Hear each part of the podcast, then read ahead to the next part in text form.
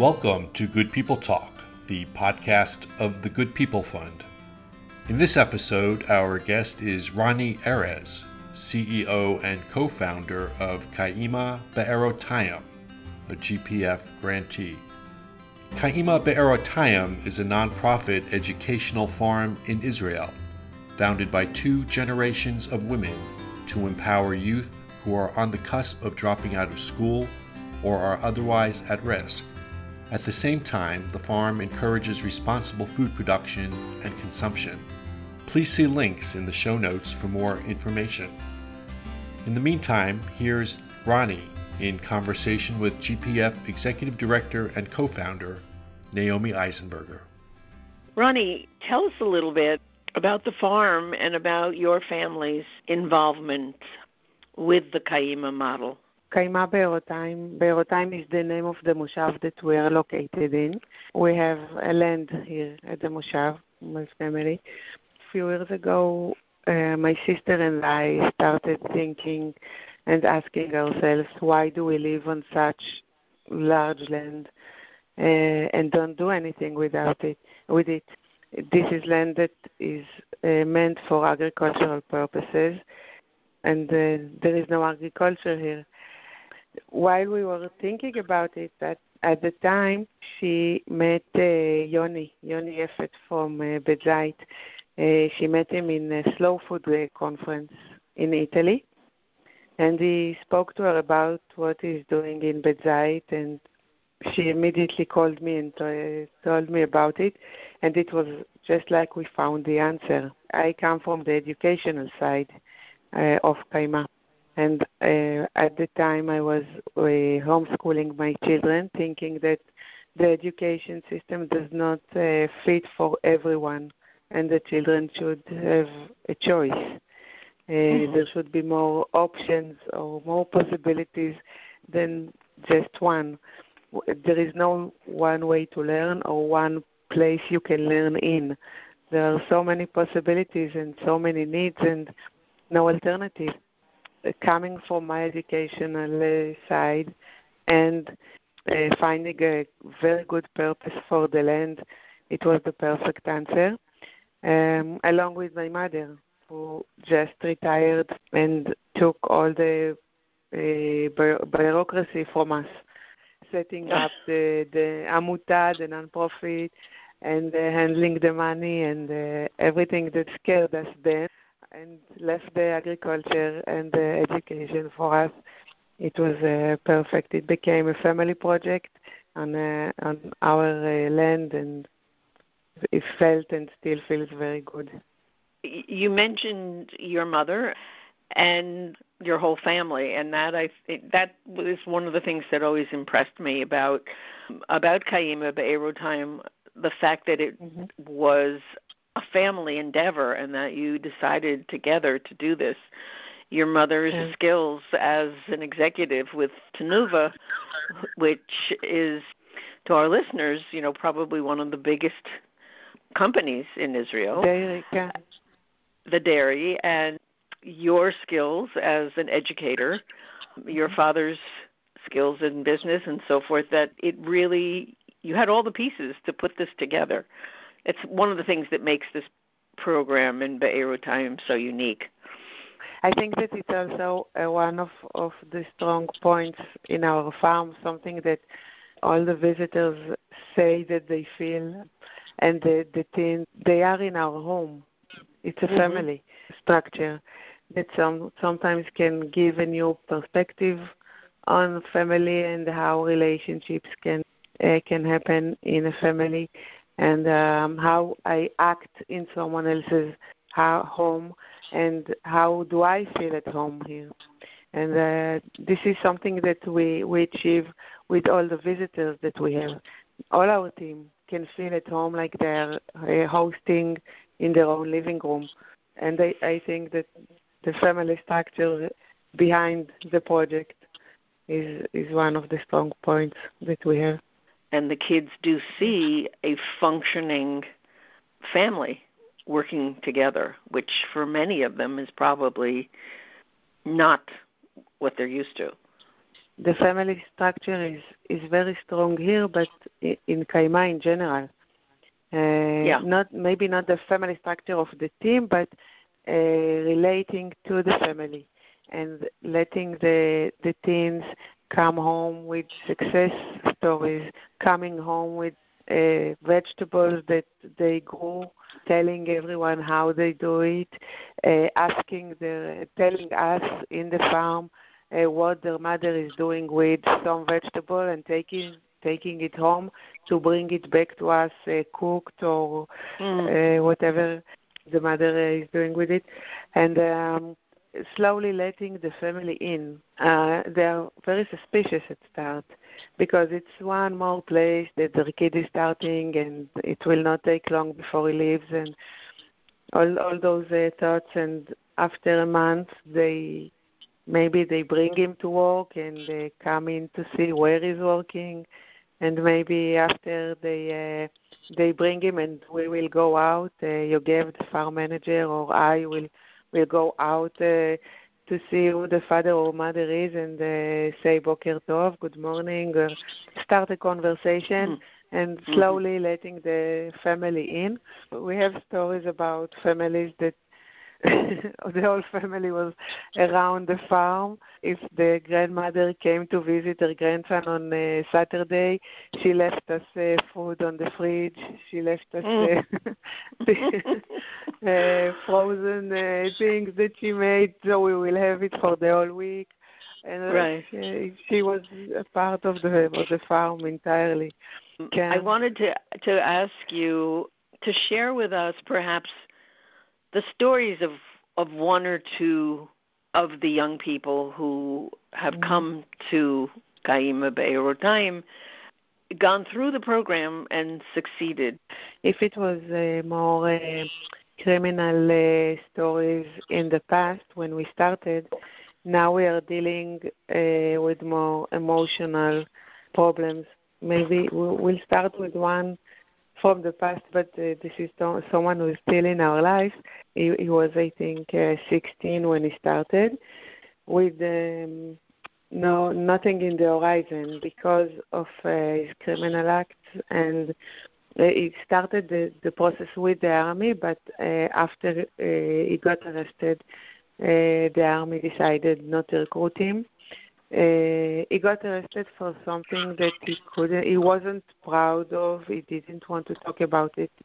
Very few people knew about it, so it it got him into a very difficult uh, social uh, setting because he couldn't tell his friends. He didn't want to tell his, his friends anything, and he didn't want to tell anyone that the army decided not to recruit him he wanted a chance to change it and to uh, to close the case against him as soon as possible so he can uh, get back as as he said it to his life. And uh, he was in this situation for about a year and a half when he was here. And this was uh, it became the only place that he went to. But his family. He his uncles, his aunts, everyone, his uh, grandparents, everyone was around him, but he didn't meet uh, any friends his age, didn't uh, relate to anyone, and the only uh, place for him to meet other teens, to do something that he felt good about, and to get everything that he needed for his uh, self-esteem to feel that he can still do something uh, was here with us, and he is very, very connected to us until now. Uh, he's here a lot. He's here at uh, Friday evenings for dinner. He's very mm-hmm. connected mm. to the family and to the farm.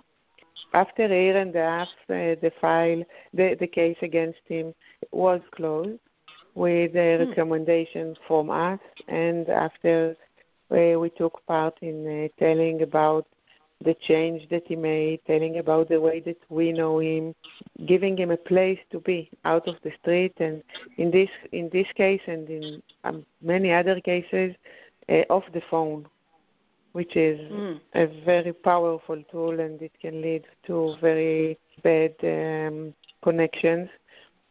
So keeping him off the street and off the phone was everything that he needed from us still in touch. The young members of the team that came with him, that became his, his closest friends.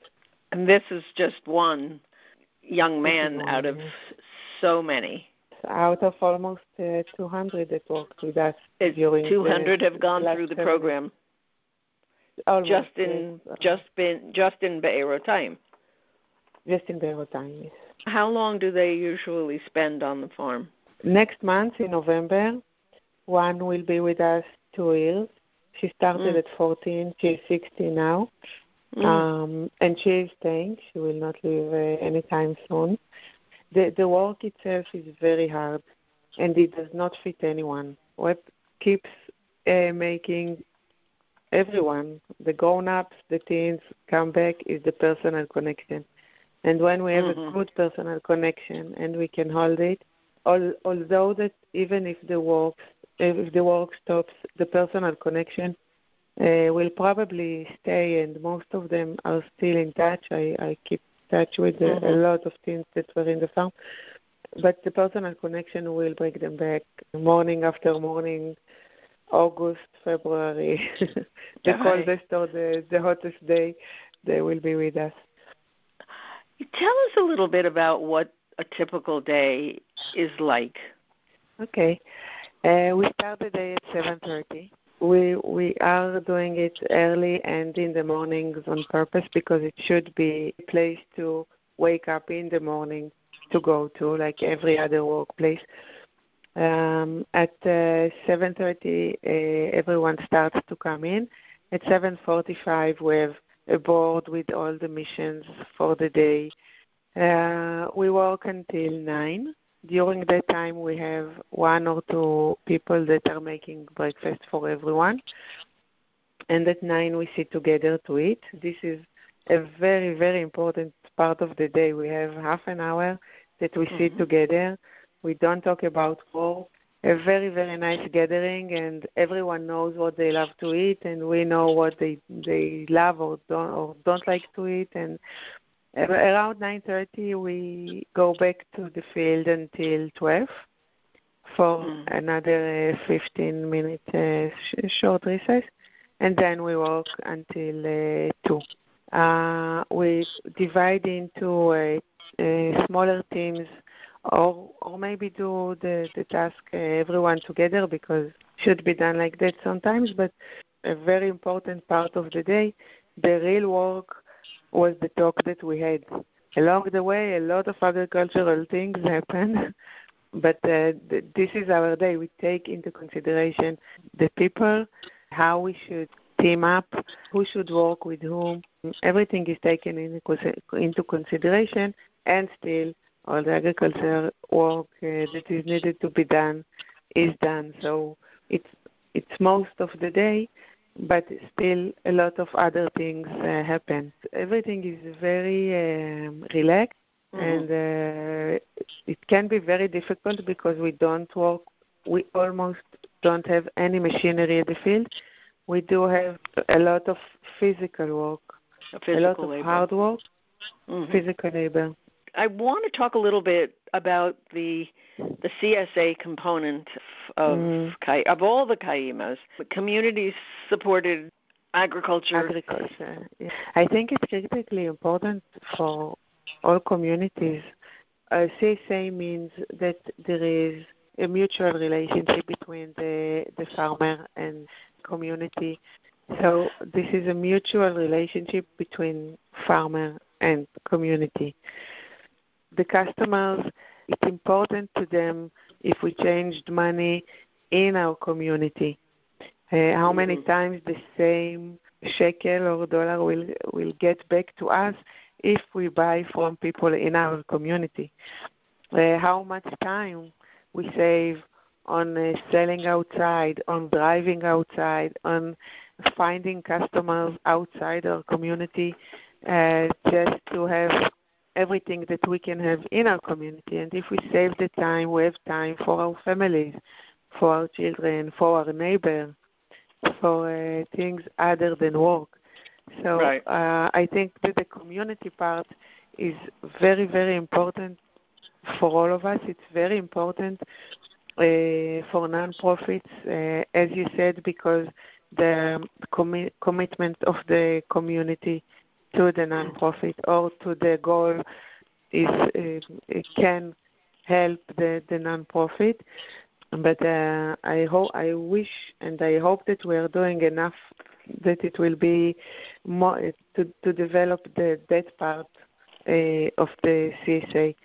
Um, we have a lot of events, and uh, we speak to them uh, every time with every group uh, to give another way of, of looking at it, of looking of how we can help each other and not do anything special about it. Because I do need vegetables, so why don't talk to the farmer? I do need insurance, right. why don't talk to my neighbor? I do need.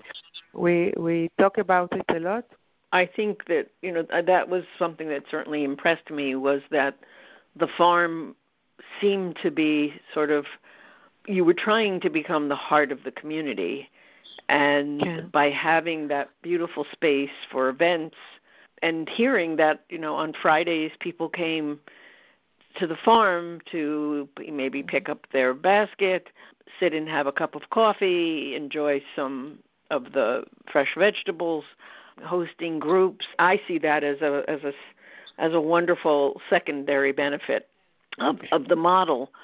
Okay. Let's just touch briefly before we finish up here. You know, COVID is almost two years with us. How has it directly affected the farm? Yeah, I think that um, the the pandemic um, made us stronger because the work, the agricultural work and the educational work is defined as uh, how do you say that this this is work that we can't give up on that must go on. Mm-hmm. We couldn't stop, and uh, we we were approved. We had an approval to work. So even at the quarantines, the teens had a place to come to, and they felt uh, very good with themselves. They had. Uh, the written approval that they can be on the road, that they can go to work, that they mm-hmm. are needed, and uh, they need they showed it uh, to the police on the way that they have an approval to be out outside their homes, right. and they felt very very important uh, because of it, and um, because they didn't have school, they came uh, to the farm every day that we worked. Uh, usually they are with us two, three days a week. Mm-hmm. Um, and uh, during the pandemic, they were with us all the time. They were uh, sleeping at the farm at times because their Mm. parents couldn't come and get them. The, the team became uh, stronger during the time, and we also had uh, more baskets because people couldn't go to buy uh, everything that they wanted or were, were afraid to go to go outside their house, their homes. Mhm. Um, we had a lot more baskets uh, during the time. So with everything going around around us and uh, uh, being a part of it, and uh, it was affecting us because we had uh, we had to measure uh, fever and uh, not to have any events during this that time. Financially was uh, not very good for us, but um, Mm. we we are now getting up from that. The the stronger team and the stronger sales were, uh, of baskets were very good for us, and it left us with um, with a strong with, with a strong team that some of them are still with us. Um, Mm. those are the ones that I talked about before that they are almost uh, two years, uh, one one and a half years uh, for for very long periods of time because the connection not only to the farm but between themselves is very good. I think that your experience is similar to almost every other grantee that we have. That coming out of this, and we're certainly not Mhm. completely out of it, but that it, it it ended up being mixed blessing, what I would call mixed blessings. That many many of our grantees came out stronger. I'm sure that for Kaima Be'erotayim, it's it's going to be new challenges that I I'm positive you're going to be able to you're going to be able to deal with. What keeps you awake at night? Can can now that now um, I think this is the second year that we can feel the weather changing, climate uh, changing. It's not just mm-hmm. the weather; the climate is changing, and uh, I, I feel that everything that we learned, we self-taught ourselves. The, the all the agricultural part, we learned a lot from other people, but uh, everything that we know about our land and what is good in our field keeps changing again for the second year, we can see what, what happens and we can react to it. But we can change it, and we need to react to this. Yeah. Thank you so much for not only for your time and most of all for the beautiful work that you and your entire family are mm-hmm. doing. Thank you. Thank you for this conversation and for everything that uh, you are a part of. I think that uh, you know our work so well because you're a really big part of it and making it possible. Erev Tov. Erev Tov. Laila Tov.